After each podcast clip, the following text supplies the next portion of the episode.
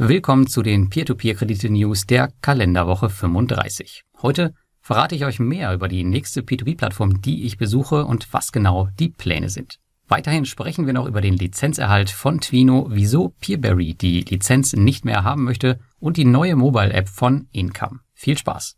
Und starten tun wir mit Twino, denn die erhielten in der letzten Woche die Lizenz der lettischen Aufsichtsbehörde FKTK. Wie Mintos tritt damit auch Twino in die Transitionsphase zum Umbau der Peer-to-Peer-Kredite in Notes ein. Auf dem Blog der Plattform gibt es einen umfangreichen Beitrag darüber, was nun passieren wird und worauf ihr euch einstellen müsst. Einen direkten Link dazu findet ihr in meinem Blogartikel. Im Prinzip sind es ganz ähnliche Dinge, die auch bei Mintos zutreffen und worüber ich erst in den letzten News berichtet habe. Übrigens plant auch Twino, weitere Produkte wie ETFs und Anleihen einzuführen. Ich persönlich verstehe nicht so ganz, wieso jetzt alle regulierten Plattformen auf Biegen und Brechen ihr P2P-Produktportfolio mit anderen Anlageklassen mixen wollen, aber warten wir mal ab, was da auf uns zukommt und lassen uns überraschen. Die Peerberry-Investoren dagegen, und damit kommen wir zur zweiten News, waren in der letzten Woche etwas verwirrt, was die Regulierung angeht. Denn die Plattform brachte einen Artikel heraus, wo es auf einmal um die europäische Crowdfunding-Lizenz geht. Keine Rede mehr von der lettischen Lizenz. Was ist da passiert?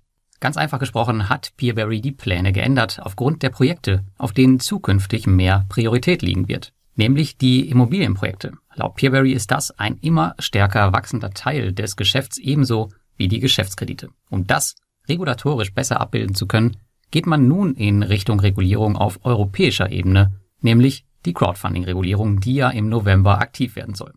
Zusätzlich dazu soll es aber auch noch eine weitere Lizenz, die EMI, in Litauen geben. Peerberry wird damit also einen anderen Weg verfolgen, als es andere P2P-Plattformen im Baltikum tun. Unschöne Nachrichten gab es dagegen in der letzten Woche von der Plattform Wire Invest. Hier sinken ab dem 1. diesen Monats, also September, die Zinsen der Konsumkredite auf 11%. Andere Kreditarten sind davon bisher nicht betroffen. 11% sind im aktuellen Umfeld absolut in Ordnung, und wenn ich sehe, wie regelmäßig diese in den letzten Jahren bei Wire Invest gekommen sind, dann habe ich damit ehrlicherweise kein Problem.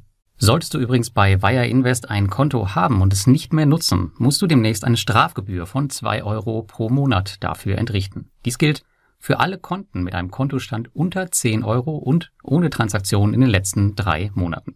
Damit will man wohl im Rahmen der Regulierung die Kundendatenbank ein bisschen bereinigen. Solltest du also dein Konto dort nicht mehr brauchen, würde ich es an deiner Stelle einfach schließen lassen. Eine eher ungewöhnliche Nachricht von noch einer brandneuen P2P-Plattform, kann man sagen, gab es in der letzten Woche von Income. Diese haben nämlich weniger als ein Jahr nach ihrem Launch eine Smartphone-App veröffentlicht. Und sie ist sogar in meinen Augen deutlich besser als die Web-Oberfläche.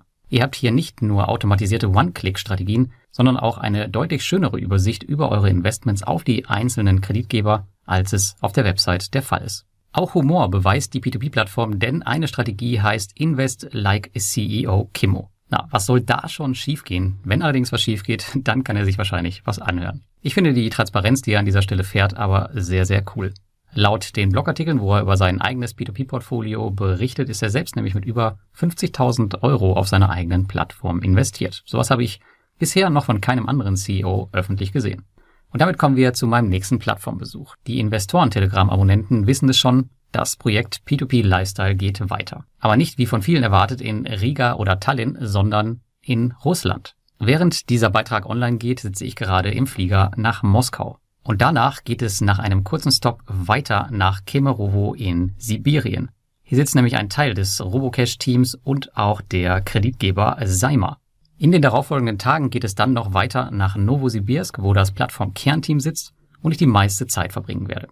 Auf dem Rückweg besuche ich dann noch die RoboCash-Group in Moskau. Diese ganzen Stationen sind notwendig, um euch ein vollumfängliches Bild der gesamten Gruppe geben zu können, denn die RoboCash-Investment-Plattform ist wirklich nur ein ganz kleiner Teil dieses Unternehmens. Insgesamt habe ich ein Visum für knapp 2 Wochen in Russland bekommen und die Zeit werde ich auch voll dafür nutzen. Auch wenn ich schon viel mit dem RoboCash-Team zusammen geplant habe, bin ich sehr flexibel und nehme gerne eure Fragen und Anregungen mit. Also nutzt bitte mein in den Shownotes verlinktes Google-Formular oder die Kommentarfunktion, um mir zu sagen, was ihr sehen und hören wollt. Ansonsten lasst euch einfach überraschen. Ich habe schon einige Ideen und freue mich mal wieder, vor der Kamera im Ausland zu stehen, ein neues Land und neue Leute kennenzulernen. Der Content und alle Details zu dem Trip, das wird es vermutlich im Oktober geben, Aber ich werde euch natürlich auf dem Laufenden halten über Telegram und vielleicht auch ein bisschen über Instagram. Wir schauen mal. Und damit wünsche ich euch eine schöne Woche und bis zum nächsten Mal.